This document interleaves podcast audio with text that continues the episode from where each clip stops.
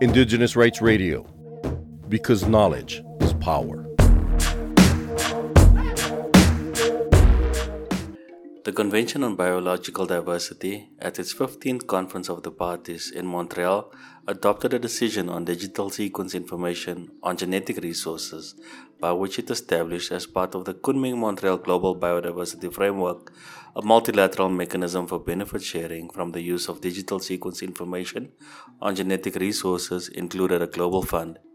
To do this, the decision also established a working group tasked to further develop the multilateral mechanism and provide recommendations that will be considered at the upcoming COP16.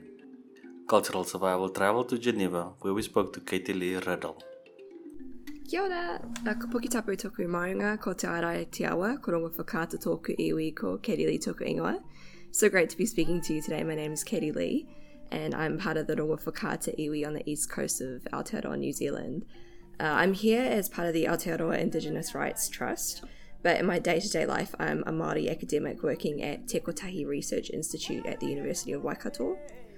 Uh, my background is in Indigenous intellectual property law and data sovereignty, and I also work alongside local contexts, which host the traditional knowledge and biocultural notices and labels.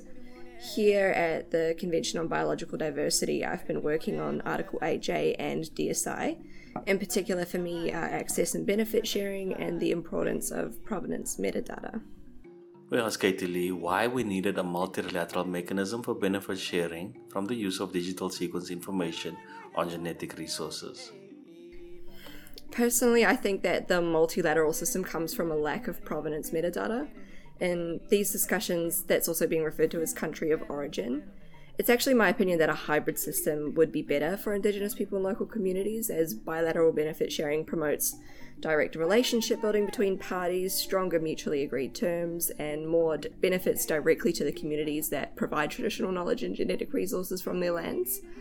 Uh, it also promotes the sovereignty of our people to have a better say over the research that affects our lives, so, however, the reality of digital sequence information is that it's much more broad than, say, the traditional thought of a singular community and a singular group of researchers working together.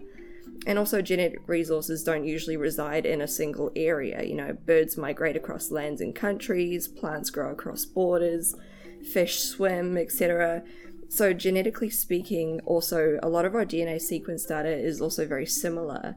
So, the special source of what makes a, a, species unique is usually relatively small next to the vast expanse of nucleotides that a single DNA strand contains. So, also when ag- researchers are aggregating this data or creating new digital sequence information, or you don't know where the original genetic material was collected from, it gets much harder to identify who the benefits of the utilization of the knowledge should flow to, or who, who even have a conversation with. So this is where a multilateral system has its benefits. Uh, it creates like a, a, simpler approach that can create a much larger pool of money that can flow to communities. So there's a range of reasons that multilateral mechanisms could be beneficial. If the mechanism and the fund are purpose built for Indigenous people and local communities by us, there is the potential that this could give benefits back to our people who might have never seen a monetary or non monetary benefit from something like this in the first place essentially DSI currently is like a wild west, and there's there's nothing really currently in place on how to man- manage that and navigate it. So even just having something in place and testing it and learning how to navigate it together, it, it could bring more equity into the arena. Katie Lee also told us who she thought the primary beneficiaries of the Global Fund established as part of this multilateral mechanism is. Initially, it was looking like IPLC, well, Indigenous peoples and local communities, as is the long term, would be the primary beneficiaries of the fund, but as the negotiations have continued, this has become much wider. So instead, the money is currently looking to be directed towards activities in general that support the conservation and sustainable use of biodiversity and the implementation of national biodiversity strategies and action plans, and in particular in developing countries. So the prioritization of who gets funding is going to be based on a range of factors at the moment, such as the level of that country's development, the self identified needs of the Indigenous people and local communities that reside there, the level of richness of biodiversity of a country, their capacity levels, regional balances, and the ability for the recipients of that fund to be able to use the funds effectively. This, however, is going to be debated this way and that, so there's really no way to know where we're going to be landing on this. So I think this is something that we're going to have to watch this space. There's also talk about whether Indigenous people and local communities should be able to access the funds directly themselves or whether it should go to some kind of national entity that then hands it on to them as they see fit.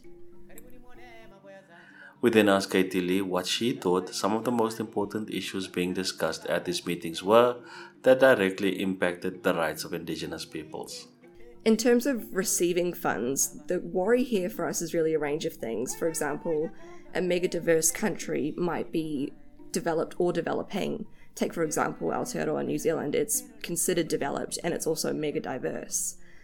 Alongside this, what do we mean as developed in this instance? For example, there were some traditionally developed countries that actually couldn't afford to send delegates here to these meetings in the first place. So, do we then assume that because they are developed, they shouldn't be a priority to receive funds? And on top of that, there's also this worry that many countries don't recognize the rights of their own Indigenous people and local communities. So, can they trust that if we can't directly access the funds, will these national entities actually direct the funds to where it needs to go? Can we trust that? There's also a need to make sure that the fund is set up in a way that's effective. It needs to be able to generate enough funds for people to actually see the benefits flowing to them in a monetary and non monetary way. So, should contributions to the fund be mandatory or voluntary? And if it's mandatory, how do we decide at what point along use of this data you have to give the money? Throughout history, Indigenous people and local communities have influenced the biodiversity around us, and we know this, right? We've selectively bred plants and animals, we've migrated with them and domesticated various species, and we, through our own traditional methods and expertise, have changed the world around us. And this is reflected in the way that we change DNA as well. We are the scientists in real time and historically. And today, Indigenous peoples are researchers, academics, innovators, environmental protectors, and defenders. So we're finally beginning to be appreciated for what we have always known. We know how to live in harmony with nature, we know how to look holistically at Mother Earth. At the end of the day, what really matters for this fund is that everyone recognizes that Indigenous people and local communities are the custodians of biodiversity, and we are worth being invested in as such.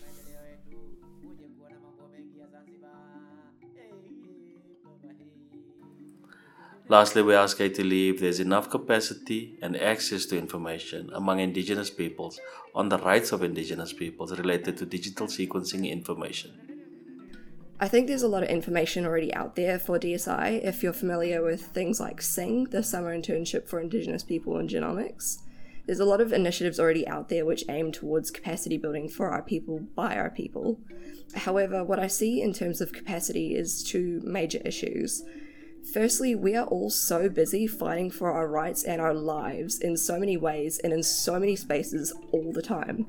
It's hard to conceive that international high level discussions on DSI are important when back home your people are actively fighting for their lives, lands, and waters and trying to make enough money to simply get by or fighting for their livelihoods on the ground. Not only that, but a lot of our people do this kind of work for free because we recognize the spiritual and holistic value of our biodiversity. So if this multilateral fund can actually help our people on the ground, that's a good thing. Uh, secondly, for those of us who do have the capacity and knowledge on DSI, we don't always have the diplomatic and adversarial skills to get stuck into these no- negotiations in an effective way handling these complex processes and knowing how to intervene and when and how to speak up and use our voices even when our hands are shaking, it's not an easy thing. And when you understand those complexities, the stakes can feel much higher for us because we stand to lose the most from the loss of our rights. So it can get emotionally charged when you feel like you're going into bat for your own people, and in ways that your people back home may never truly understand. So the work is deeply important, and it's now more than ever we need to support our young people and give them the training that they need to enter these arenas. I do have hope though. I'm seeing more and more young people getting inspired and wanting to get involved, so hopefully, with time and more capacity building, the next generations will be prepared and supported to take on the work in the future. And I think that's a positive thing. I think we can do it. For more on the rights of Indigenous peoples, visit cs.org and follow Cultural Survival on Facebook and Twitter.